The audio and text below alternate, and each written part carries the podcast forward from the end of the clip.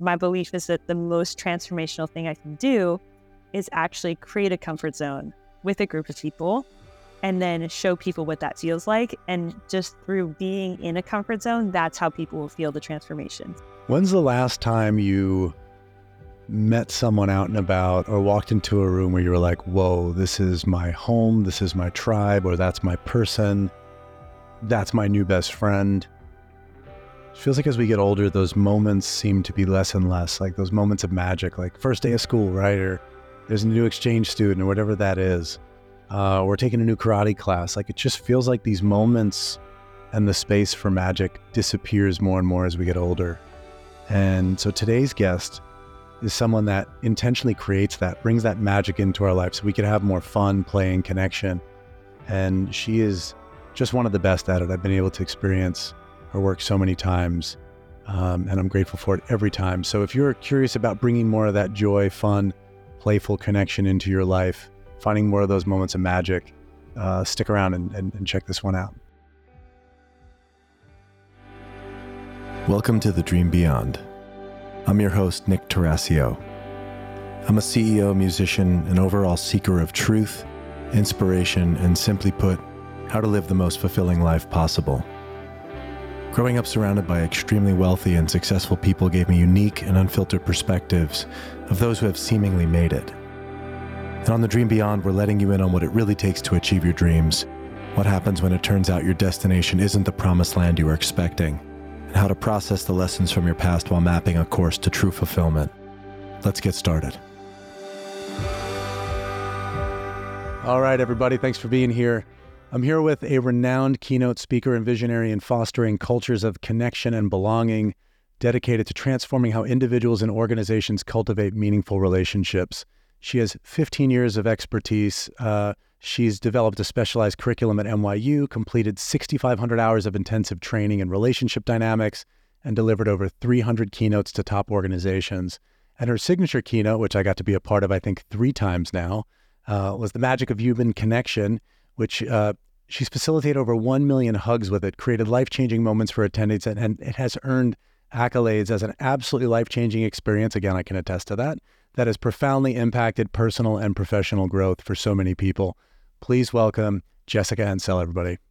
Nick, you crushed the intro. Thank you so much. I'm so happy to be here. Thank you so much for having me. And thank you also to anyone here listening. I hope that if you're here listening to our podcast with me and Nick, that, you know, by the end of your experience listening, that it's just, it's uplifting, it's nourishing, it gives you like actionable things that you can do to connect more to the love inside you, to the love all around us, and just really, just be supportive. So I hope that this podcast is supportive, and I'm really excited to have everyone here who's listening as well. So thanks for being with us. Best intro ever, honestly. Like, I, I love that. You're just like, I'm here. This is what's up. Here's my intention. I love that. So one of the reasons that this episode is really important to me is uh, being at your event, being at, at the, the Magic of Human Connection, it really brought to perspective just how much I miss play, how much I miss being... Like, even when I say childish, almost sounds like that's a bad thing. It's like, oh, don't be childish. Like, no, it feels nice to play like a child, to have fun and just connect in that way of like, who cares what anyone does for a living? Like, who are you? And so that really was the inspiration for this. If I want more of that, I want more of that play and connection in my life. And so I'm really excited to kind of dive in and talk about how that relates to fulfillment, knowing that I'm really happy at the end of your events. Mm, like, I'm really happy and grounded and connected. Yeah. Oh, thank you, Nick. That's... A- You were like making my day. Kicking you off the podcast totally making my day. So thank you. Um, my pleasure. You know, it's true. Like, I feel like childish, it can be, you know, I think the best aspect of, of being childish is like the kids are absolute masters of spontaneity, creativity, like treating everyone like a new best friend, treating the world like a playground. So, you know, childish in the best sense is like staying connected to those qualities our whole lives. And I always think it's so funny that, you know, for many people, their creativity peaks at like seven or eight years old or ten years old. Like, I feel like we should get more and more masterful, more and more connected to our creativity, like every year of our life. And it's just such a unique phenomenon that it tends to peak for most people so young. And so I feel like that's just, you know, the genius of, of kids and that energy is how can we just like bring the wisdom of children, and that they have that lightheartedness and that spontaneity, and then how do you like merge that with the wisdom of being an adult and then have the best of both worlds, combine forces? So yeah, I'm I'm super curious and passionate about that too. Like why why is it that, you know, someone who's one hundred is not the most creative person? Like why is it that a seven-year-old would be more creative than a one hundred-year-old typically? I don't know. I mean, it's a it's a it's a great thought, and I like it actually sets up the first question, which is when when you were little, what did you dream you'd be when you grew up?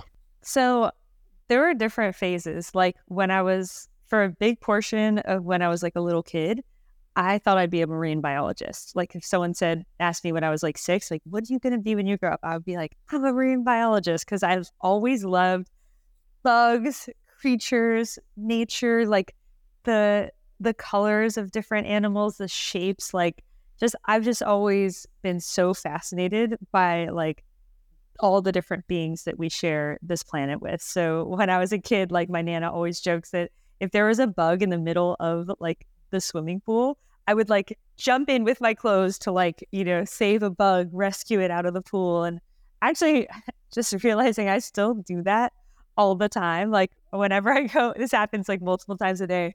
And it's been very rainy here in Santa Barbara, so like the worms will come out, and especially the snails. And so like whenever I see a snail on a path, I'll like relocate it so it doesn't get stepped on.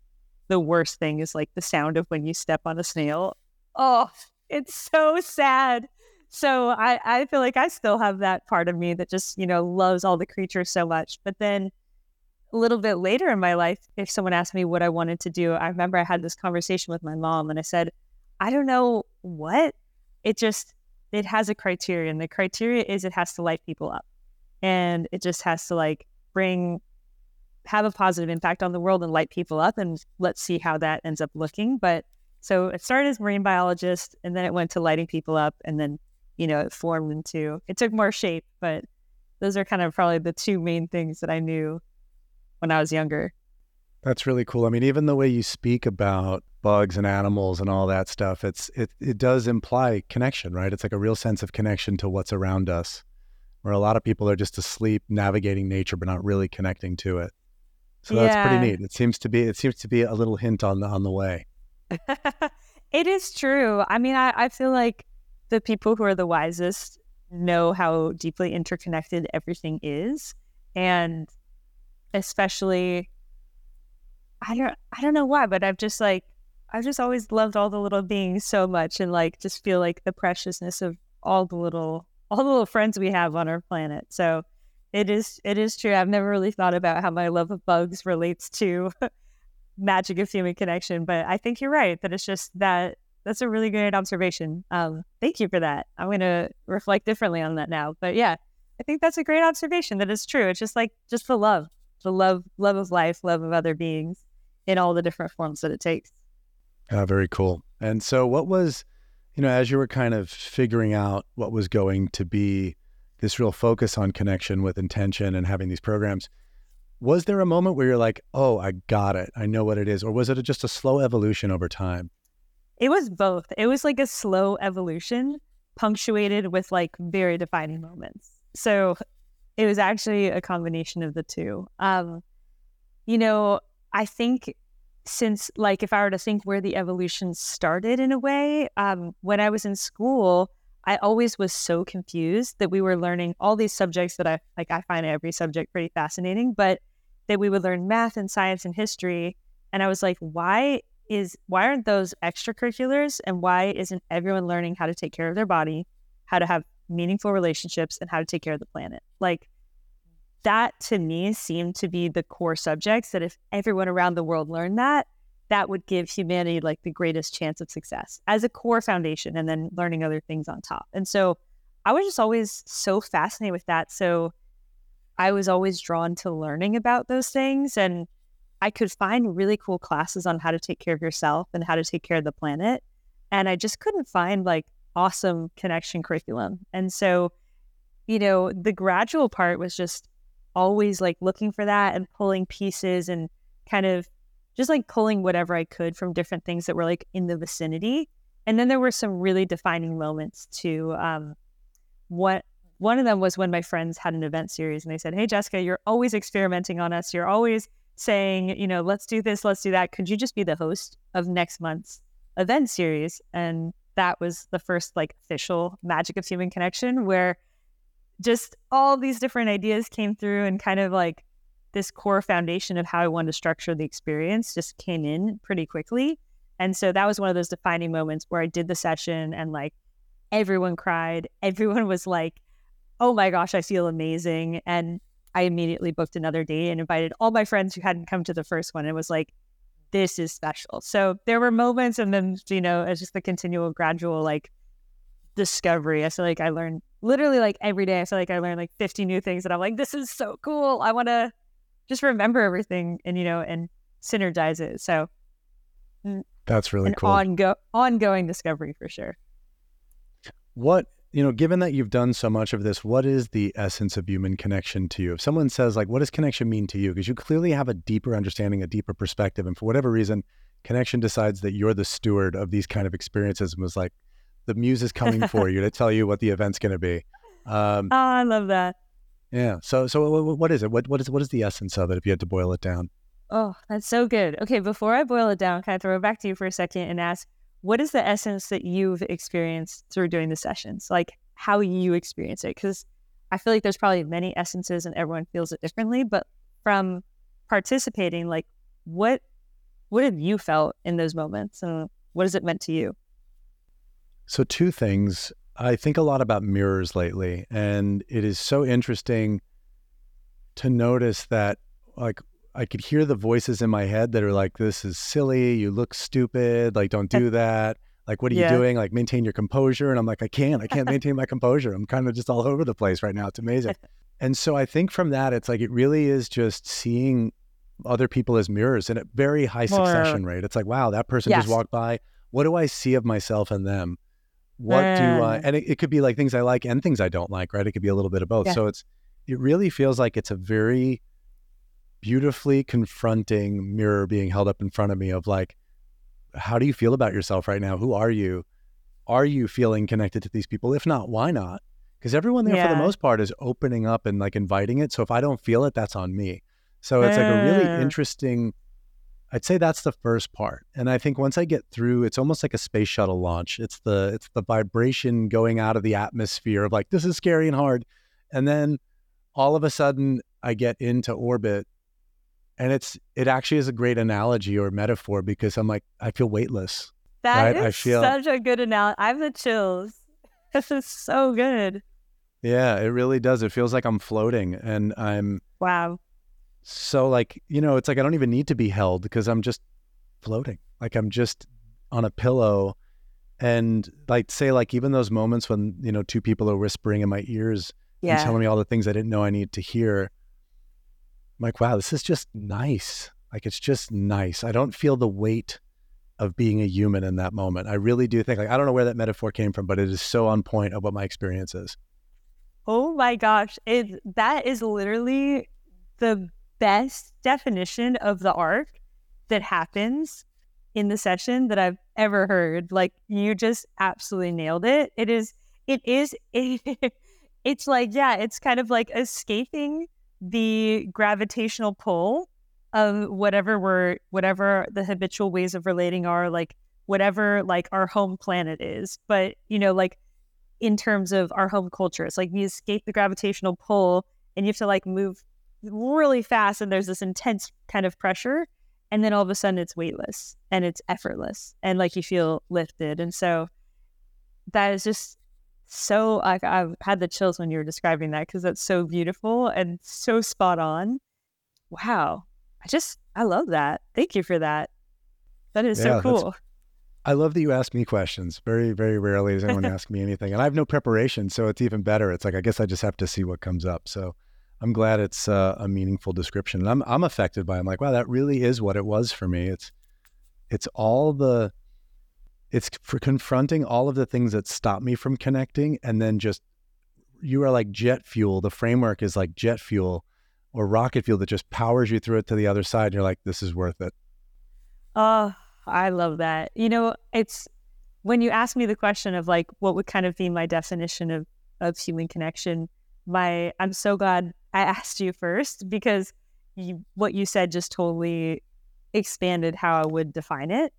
And, you know, originally I was going to say something about love, but I feel like even deeper, there's, I feel like there's just core ways of relating that are most, like if it's a continuum and our true nature is here, and then there's like a spectrum of like how close are these rituals, these practices, these conversations, these ways of relating, how close are they to our true nature? And when they're like right spot on, they do feel effortless. And so I feel like that's actually a lot of what Magic of Human Connection is, is just giving people a sequence of opportunities to relate as close as I've been able to find to that like true nature part of the spectrum.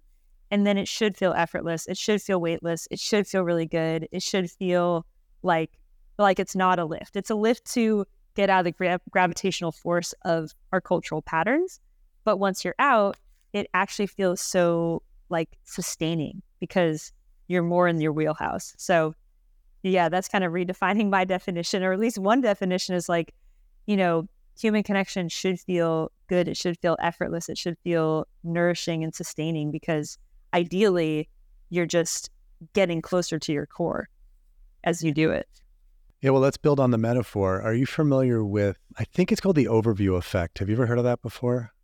Actually, you know, it's so cool you made this analogy, because one of the events that I'm doing coming up is working with a handful of people who are really deeply involved in space. So like Virgin Galactic astronauts. And I think it's actually the person who wrote the Overview Effect book. I think his name is Frank. Yeah.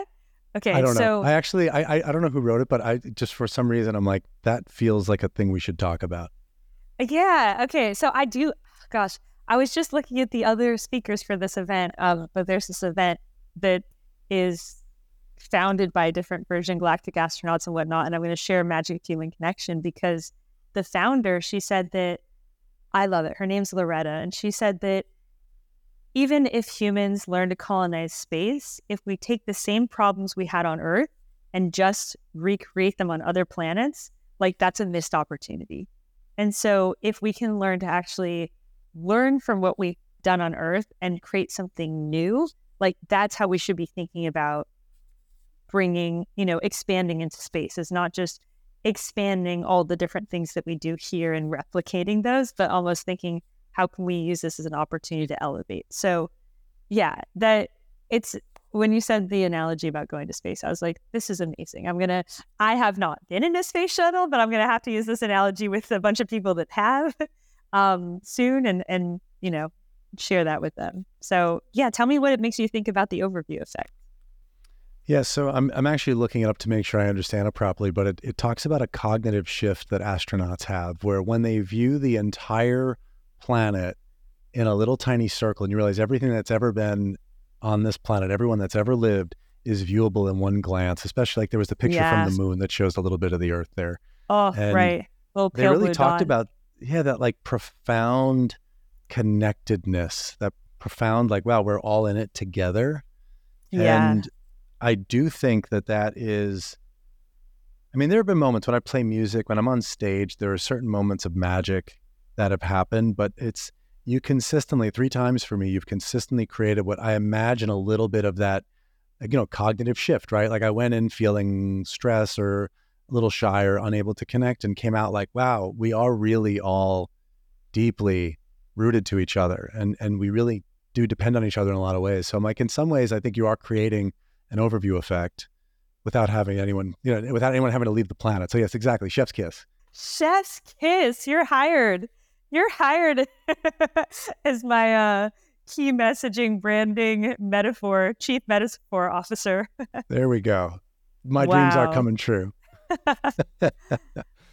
Oh my gosh. That's so beautiful. Wow. Thank you so much for helping me um, really experience the beauty of like one of my favorite things in the world, which is sharing these experiences. Like, thank you for giving me the gift of getting to see them in this expanded light. Like, this is really amazing gift for me to hear a, you know, a metaphor, analogy, or an experience that is so true, but I've never thought of it the way that you're describing. So mm. really, really cool. Oh, my pleasure. Yeah. And, and kind of, you know, building on that, going a little bit deeper into it, I would love to hear again, what you've learned, like what, what, what was surprising? Was there anything about connection that you were like, wow, I did not know until, I mean, you've witnessed probably more people facing the edge of their own connection and having these breakthroughs and having like what I'm now calling the overview effect. What have you learned from that?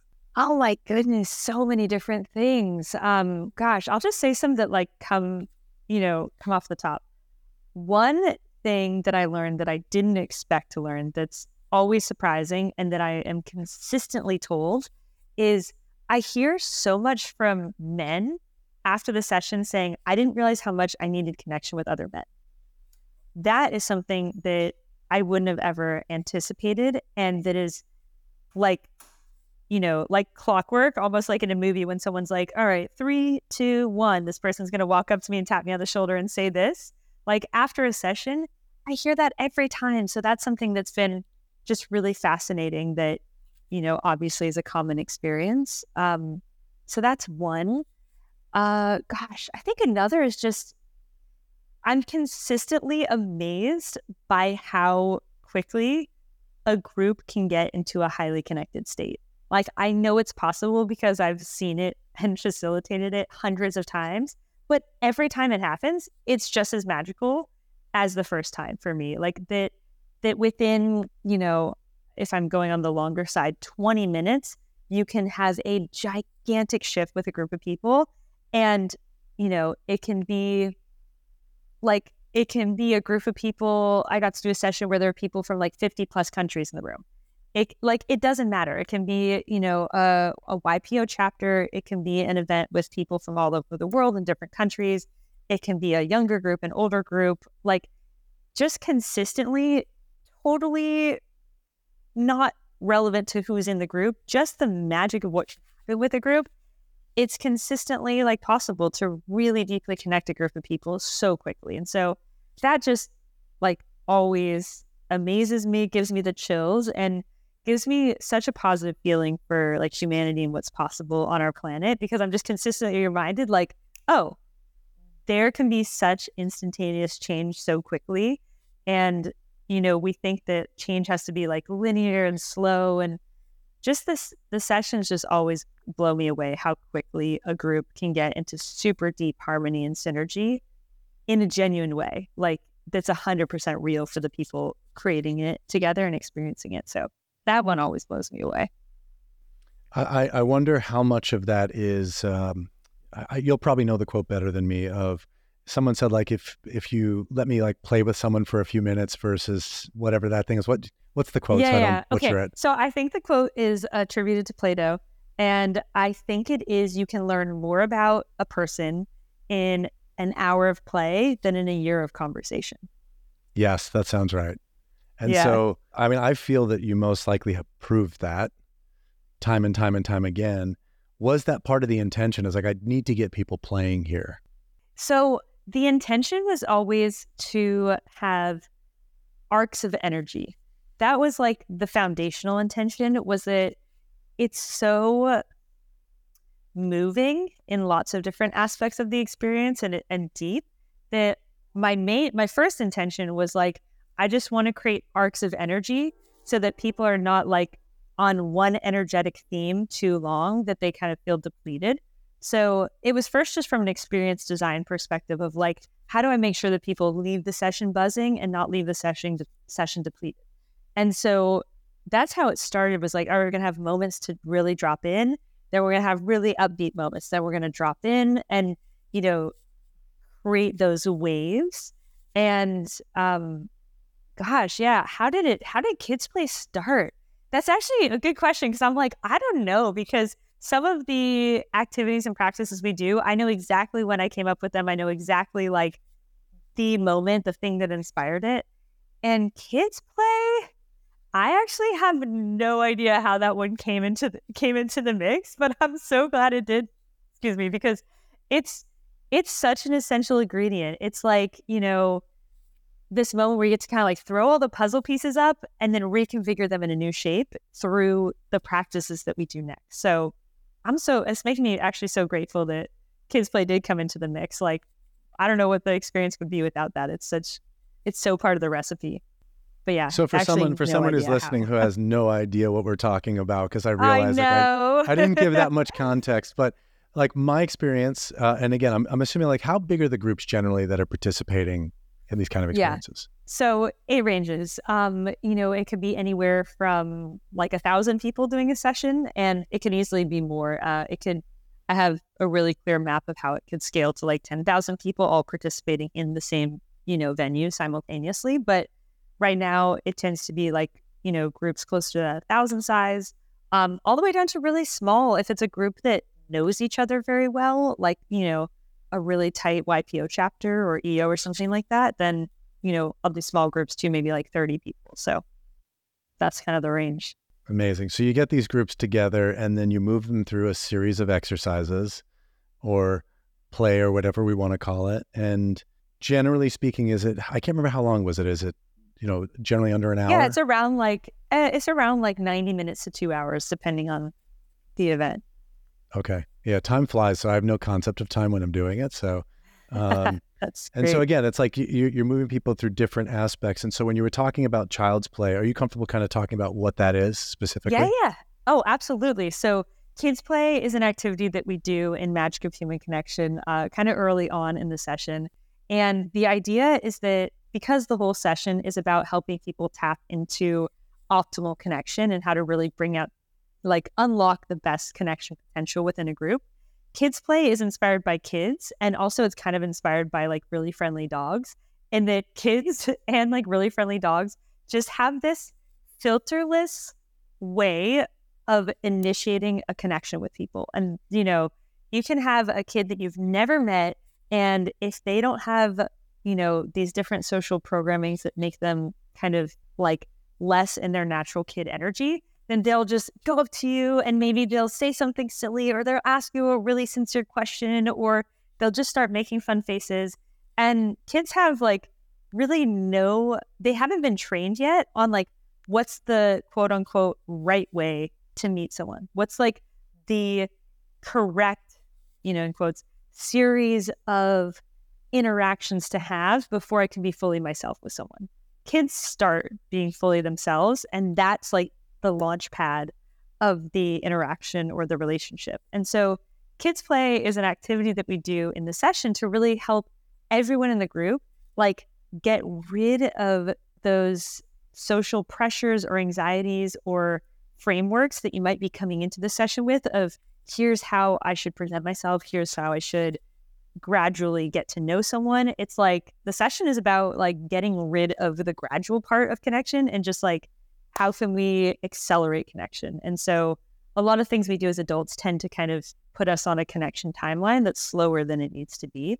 So for kids play, we basically um, put on really fun music and have different prompts, and and you can't use any language that exists, and we invite people to play in all these different ways, you know, whether that's having a slow motion lightsaber fight, whether that's making up a language, whether that's creating a game that you've never played before, but you and your partner all of a sudden invent something fun and silly. So kids play is just this creative laboratory. You know, Einstein said play is the highest form of research. So kids play is like this research laboratory where you get to discover, like, if I was being spontaneous, if I was being connected to my creativity, if I had no preconceived ideas about how me and this other person could relate and could find like our optimal joy and connection and interaction, like what would I try? So it's this blank canvas where people get to just, yeah, try things and and discover and free themselves from the pressure, which I think is where a lot of social anxiety comes from, is feeling like there there's one right way. Let me do it the right way.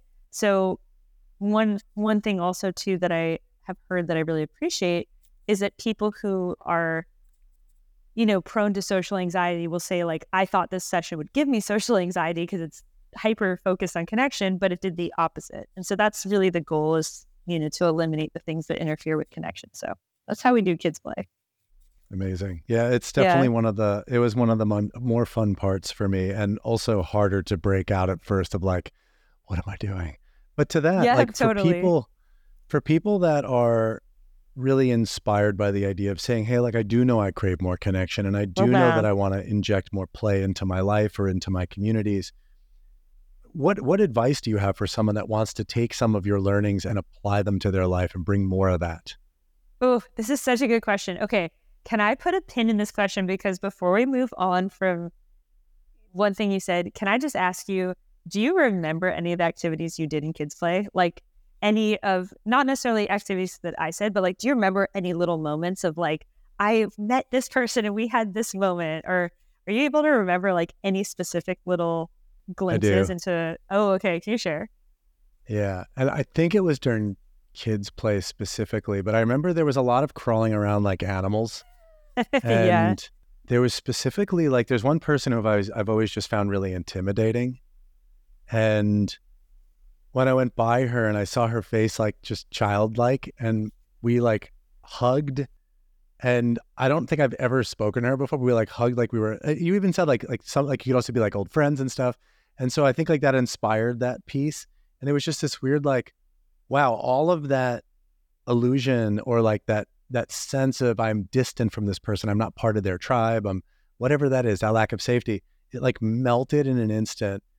When I could feel the energy of someone who was playing, I was like, I don't care what they do. Again, I just, it was such an interesting moment.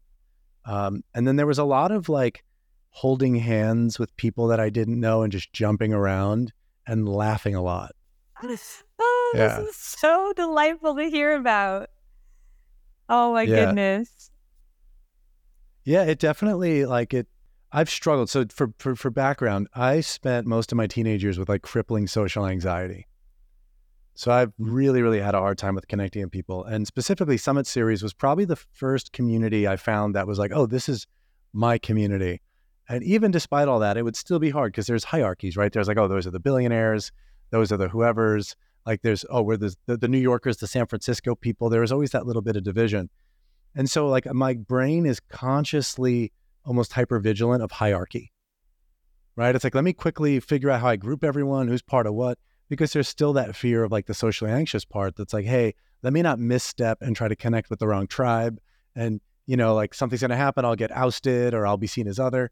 And so it really just overwhelmed my system and turned that part off. That is so beautiful. Oh my goodness. Yeah. This is, it's so, um, such a gift for me to get to hear about your experience, because you're a really, and I hope people will tell you this all the time on your podcast, or that you know this, but you're a really beautiful articulator. Like you have such a no, thank you. beautiful way of communicating your experience or your thoughts. And I'm just really enjoying it. So yeah. I'm really grateful that we're doing this podcast, and I'm just, I'm loving to get to hear more about your experience. It's, it's a real gift for me. So thank you so much.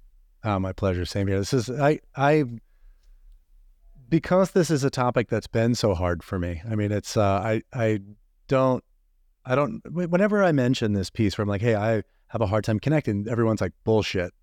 And I'm like, well, it's because I've worked really hard over the last three decades to figure out what was stopping me, what was stopping me from connecting. And so what I also would say for context is, I imagine other people that have gone from social anxiety to being functional in social settings, okay. They have done it through a form of self-abuse, right? And what, what yeah. I think your experience is, it's actually a more like a loving environment. Like this is playful, yeah. This is fun. I would force myself to go to networking events. I would force myself to go to places I didn't want to be. And the negative self-talk was so harsh. It would be like, hey, you have to connect with someone. You have to push yourself, get off the wall, go do the thing, right? And I haven't thought about it that way, but that was what I think also really stood out for me is for the little did I know this was going to be a podcast about my crippling social anxiety, but I'm okay with it. Um, it's good. Like, uh, let's go there. I imagine that it's it's relatable for a lot of people. Is it is not easy to make new connections. So the point where I would say any new conference I went to, if I met one new person, it was a, it was a great success. So that's the difference of like I go in, I'm literally holding that bar. If I made one new friend, win, and then I go and do something like what you did, which was really based more in light and fun and play. And I'm like, wow, I have all these people for the rest of the time that I'm here for the next four days. If I see any of the people I made faces with, I will feel safe enough to sit with them and to play and to say something fun. And it just broke the ice. So I had not realized that that's partly why I probably connected with this so much, because I I never really knew how to do it in a loving way, how to connect with people in a really okay. loving way. Oh, that's so beautiful. And that's the spirit of the experience in, you know, being like a lover of learning and a lover of you know, experiences and, and facilitation. I've tried so many different things. And I noticed that a lot of teachers would feel like the main tool in their toolkit was pushing people out of their comfort zone to create transformation. And so my philosophy has always been that, you know, the session is not designed to push people out of their comfort zone. And my belief is that the most transformational thing I can do is actually create a comfort zone with a group of people and then show people what that feels like. And just through being in a comfort zone, that's how people will feel the transformation. So I have like, you know, an opposite approach. And I feel like what you're describing is that, is that it's giving people that comfort zone and then getting to feel, oh, wow, I just made friends with this girl who, you know, maybe seemed intimidating before, or I'm not doing that hierarchy analysis in my brain. Like I've, I've overridden that. And now I'm just connecting freely. Like that's what it's really meant to facilitate. So yeah, I'm a, I'm a big believer that like life has enough difficult, I'm on the one hand, I'm a believer in like pushing yourself. And I, so much of my training that's been so valuable has been like, you know, learning to do things that I didn't know how to do before. And there's always a growth edge there. But the flip side is like, I feel like it's so valuable just to learn how to create cohesion and harmony, and that life gives us a lot of opportunities to be uncomfortable. And so not yeah, every I think I, uh, training has it, to have that. I saw Gabor Mate talking about that with raising children, where I think a lot of parents say, yeah, I have to, you know, give the the hard feedback at times. And he said exactly that. He's like, life is full of so much hardship and discomfort that you don't need to do any more of that. You can, you can, you can be the loving, you can be the loving usher of the experience. So um, I, I, I really like that side of it. And, and I'm actually going to ask a meta question before we move on to what I asked before, which is, so you do the best Question Aikido of anyone I've ever seen or had on the podcast, which is many people are many people don't ask anything in response, which is fine, and that's okay, because I'm actually really interested in who you are, and I'm happy to highlight that. Many people ask a question after they've answered the question. You're the only person who consistently asks the question before you answer it, which is very interesting. And so I'm wondering, is that intentional? Is that something you learned as a way to connect? Uh, what where did that come from? Oh my gosh. Um, honestly, I was just following my curiosity. Like you would ask me a question and I thought, you know, like where where's the spark in this moment? Is the spark for me to answer it? Or is the spark that I'm just, I'm really curious actually, what's your experience there? So uh, it's not an intentional framework. I was just following my curiosity in the moment.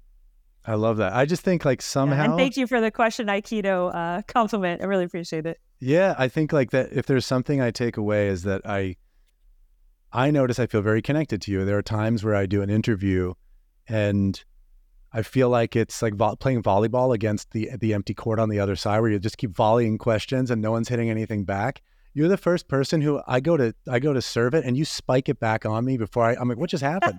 That was so good. It was so oh, good. And it fun. really, it creates a little bit more of like dynamism and and fun, and it pulls me out of my comfort zone a little bit because I'm like, oh, I didn't expect that, but also kind of brings the conversation to a different place. So I just want to reflect that that also, you may just have these like incredible aptitudes for how to really make the other person feel seen and connected. So I just wanted to note that. So that kind of answered one of my questions is, how do you create more connection?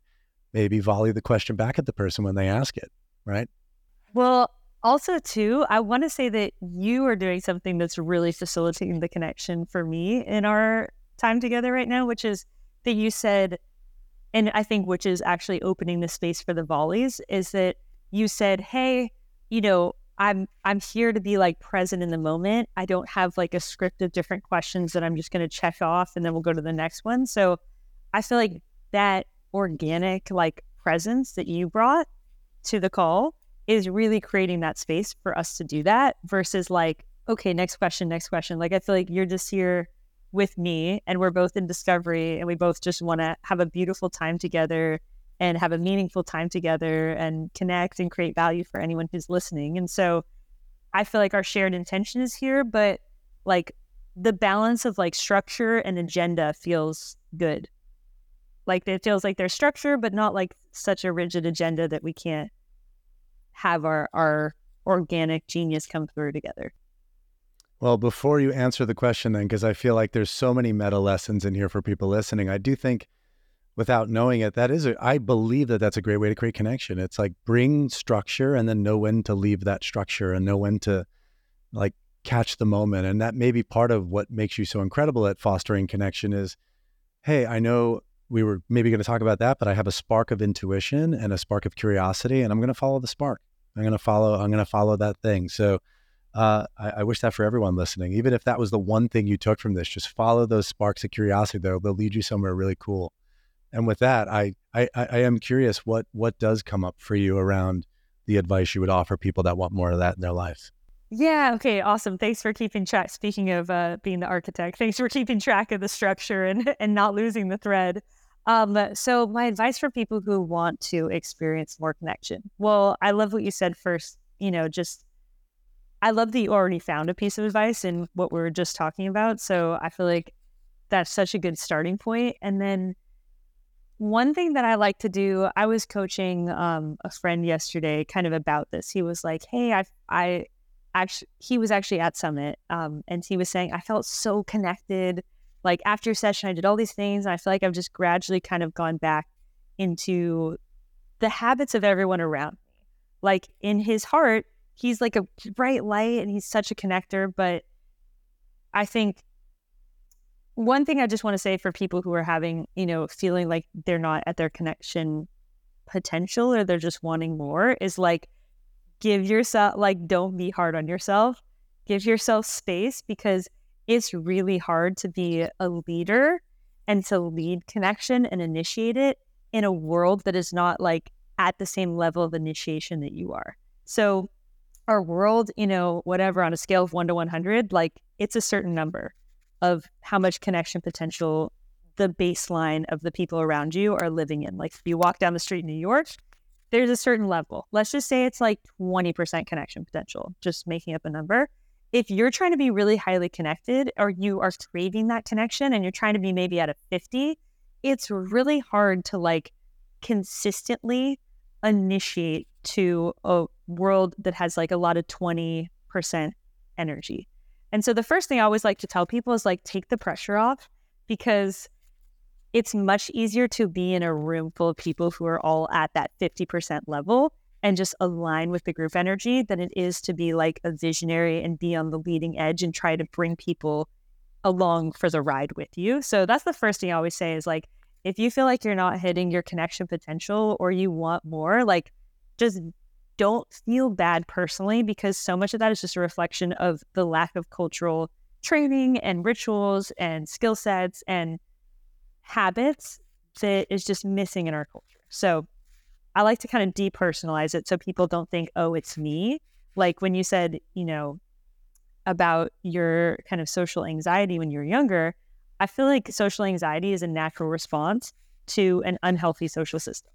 So I don't, I don't see it as a, something that's personal to the individual. I see it as like, oh, that's a natural response that our culture isn't set up in a way that's aligned with our true nature for how we connect. And so obviously that would be uncomfortable, and it's more uncomfortable for different people in different ways. But that's my broad kind of take on social anxiety and connection. And then I want to give like specific actionable things, but does that, what do you think about that? Is that, Does that make sense? Is it, does it resonate as someone who had that experience when you were younger? Like, yeah, I mean, also uh, the validation of like, that's a perfectly expected and normal response to the structure you're in.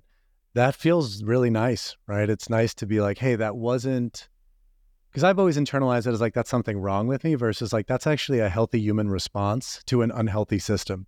Yeah. Yeah, there's a great uh, quote. I think it's Krishnamurti who said, it's no measure of health to be well-adjusted to a profoundly sick society. Yeah, and yeah. I, I kind of, I think about social anxiety a lot like that. Like, yeah, uh, your feelings make sense. So yeah, that's, so, yes, that's I, the broad I, I, I, I appreciated that very much. Yeah, I'd love to hear some of the nuggets, some of like the, you know, like t- top three things. If someone wanted to really change the way that they're connecting with their communities or inject more fun into those communities. Yeah. Okay. So top three. One, I haven't thought about these three before, but I'll say the three that come to mind now. I'm sure there's, you know, in no particular order. So One is what I call the art of being a day maker. And the art of being a day maker is like kind of that like magical energy when you feel like, I almost like to like rub my hands together and go like, ooh, and like that feeling that like something magical is about to happen.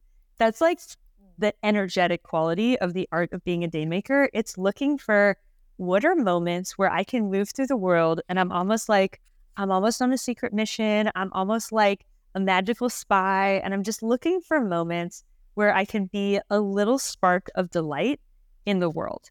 And so it's, first of all, it's a frame of reference and like it's a it's a filter that you're looking for opportunities. And then how it actually, you know, manifests in the world, it can take so many different forms. But like one example of the art of being a day maker is like, I had this day where like, it's very simple things, but like three little day maker things happened. So the first one was that I saw these women paddleboarding. There was like five girls all Uh, there were women. They're probably like in, you know, their late forties, but they're all in a paddleboard, and they were like all trying to balance on one board, and they were out very far, and it was just so cute and such a cute moment. And I knew because they were in the ocean, like they weren't going to have their phones with them. So I like took a video of them and like zoomed in really close. And then when they were close to the shore, I like yelled and waved and I said, put up your arms. And I got a picture of them all. And like, they have this really cute picture. And it was just this super easy thing to, for me to do that took sixty seconds. But it made their day. And so it, that happened. And then the same day, there was a woman who goes to this cafe where I do my work. And I saw her and she just seemed a little down. I said, how are you? We don't really know each other. Like we've said hi, basically. That's all we've said before. And she just started crying and said she's having such a hard day. She's going to go for an ocean swim. So while she was swimming, I took a napkin. I wrote on a note. And I said, take it easy on yourself. Because I just tell she's being so hard on herself. And just wrote a little heart. And then like three weeks later, when I saw her next, she ran up to me and she was like, I have your note on my fridge. My whole family knows about it. It made my day. Like, thank you so much. And so that happened. And then there was this woman with a really cute dog. This was later that day. And I was petting her dog. Her dog's so cute. She goes, oh, I know, but I lost the leash. You know, like I've left it at the beach. And I was like, we're walking there. If we find it, like, we're going to go on a treasure hunt, and if we find your leash, we're going to hide it next to this tree. So you can come back anytime. It'll be hidden in this tree nook if we find it. So we, we ended up finding it, like, among the seaweed and hid it. And then we saw her a few weeks later, and she was like, you found my leash. So these were, like, three super simple things that hardly, like, writing the note on the um, napkin, it took thirty seconds.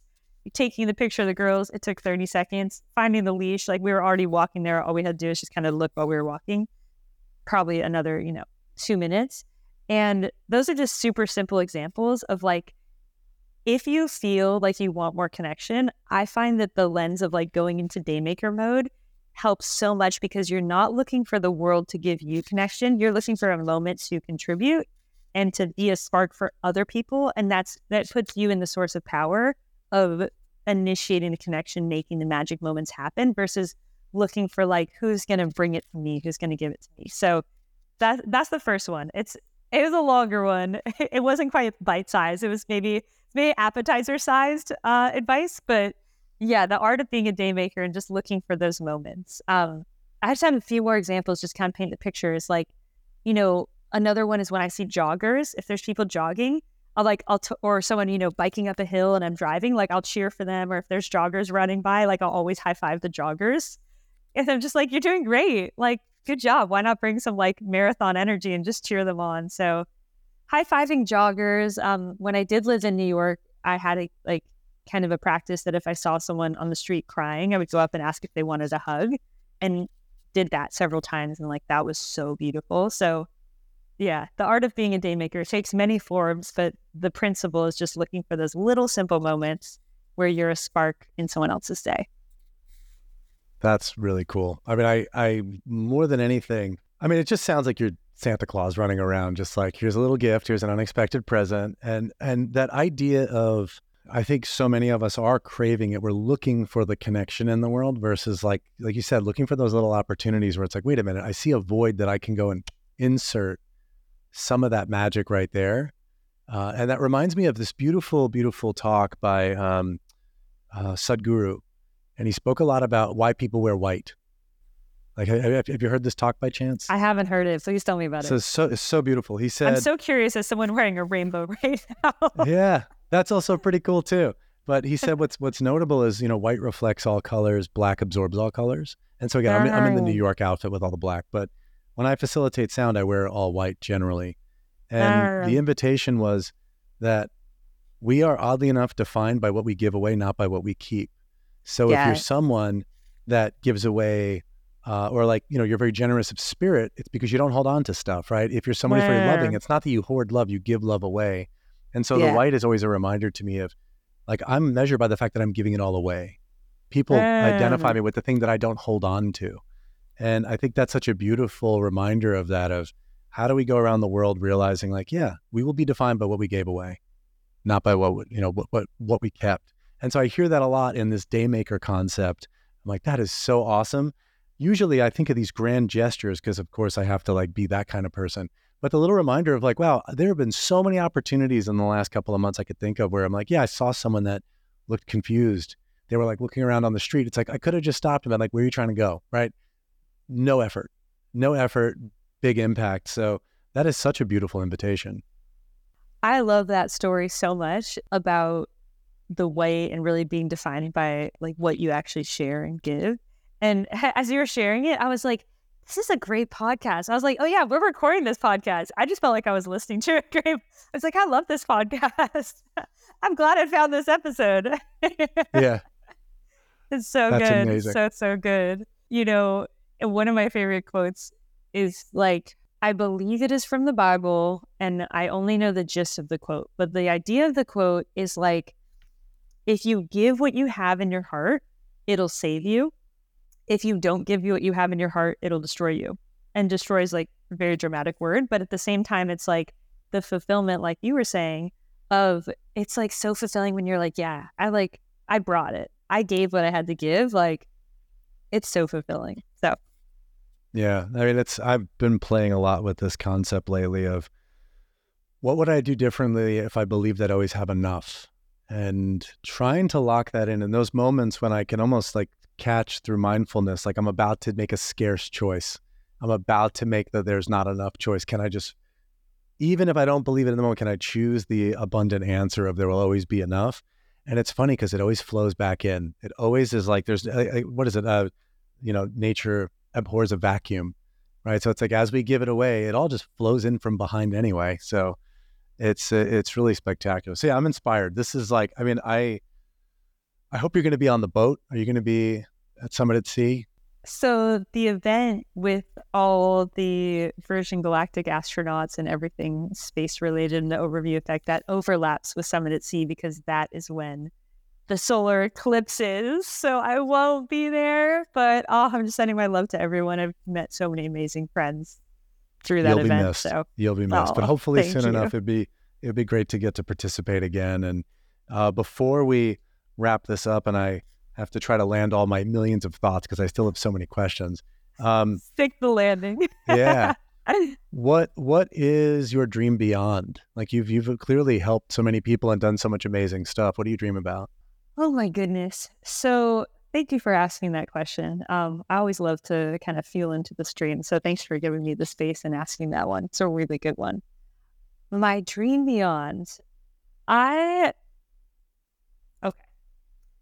So technologically, we have transformed so much that if we could time travel and talk to someone two hundred years ago, they wouldn't believe even just what we're doing right now, that we're having this call and that you and I can see each other from across the country in real time, and that sound and video and image is all traveling. Like, just the fact that this call would be, and that we're doing it on a computer. Like, what's a computer? What's the internet? How does FaceTime work? It would be so beyond comprehension what we've done technologically, even just in two hundred years. And so I love to think about, if we could time travel again, talk to one of those people two hundred years ago and explain to them what we do relationally now, and how, how our mental health has changed, how the way that different countries treat each other. They would be like, yeah, I totally get it. Nothing, nothing new. Like, there wouldn't be this big gap between, you know, what we do now, what we do two hundred years ago. And so I like to take inspiration for how much we've grown technologically. And my dream beyond is what would it look like if in two hundred years we can evolve so much relationally that it would be shocking to present day humans? And so, you know, I like to think like, oh, wow, maybe in two hundred years, we've evolved our relational technologies so much that people are like, oh yeah, in the future, like another human hasn't killed another human in like one hundred years. Like that, that doesn't happen anymore. We have incredible love, compassion, conflict resolution. We have all these systems, all these structures, all these social values that that just, that went extinct like one hundred years ago. Or, you know, maybe it's the, like, there's no more suicide because mental health is so thriving and that people collectively have learned how to create that and support each other in that. Um, you know, so I just like to imagine, my dream beyond is like, wow, what would that look like in, you know, two hundred years where we've hit this exponential curve? Like basically humanity hasn't hit our relational exponential curve. We've hit our technological exponential curve. And so I just, I love to imagine and I want to play my part in helping our planet really hit that relational exponential curve so that we really do things beyond what we can even imagine now, but with our relational capacity, with our relational intelligence, um, in how we all love each other and treat each other. So that's my dream beyond, is being being a component in uh, you know, creating that world peace and uh, maximize potential for for our hearts and for our relational like mastery. I like it. I'm just sitting with it because I'm like, I think I think that's my dream beyond now. I, think, I think that sounds incredible. Like really to to flash forward two hundred years.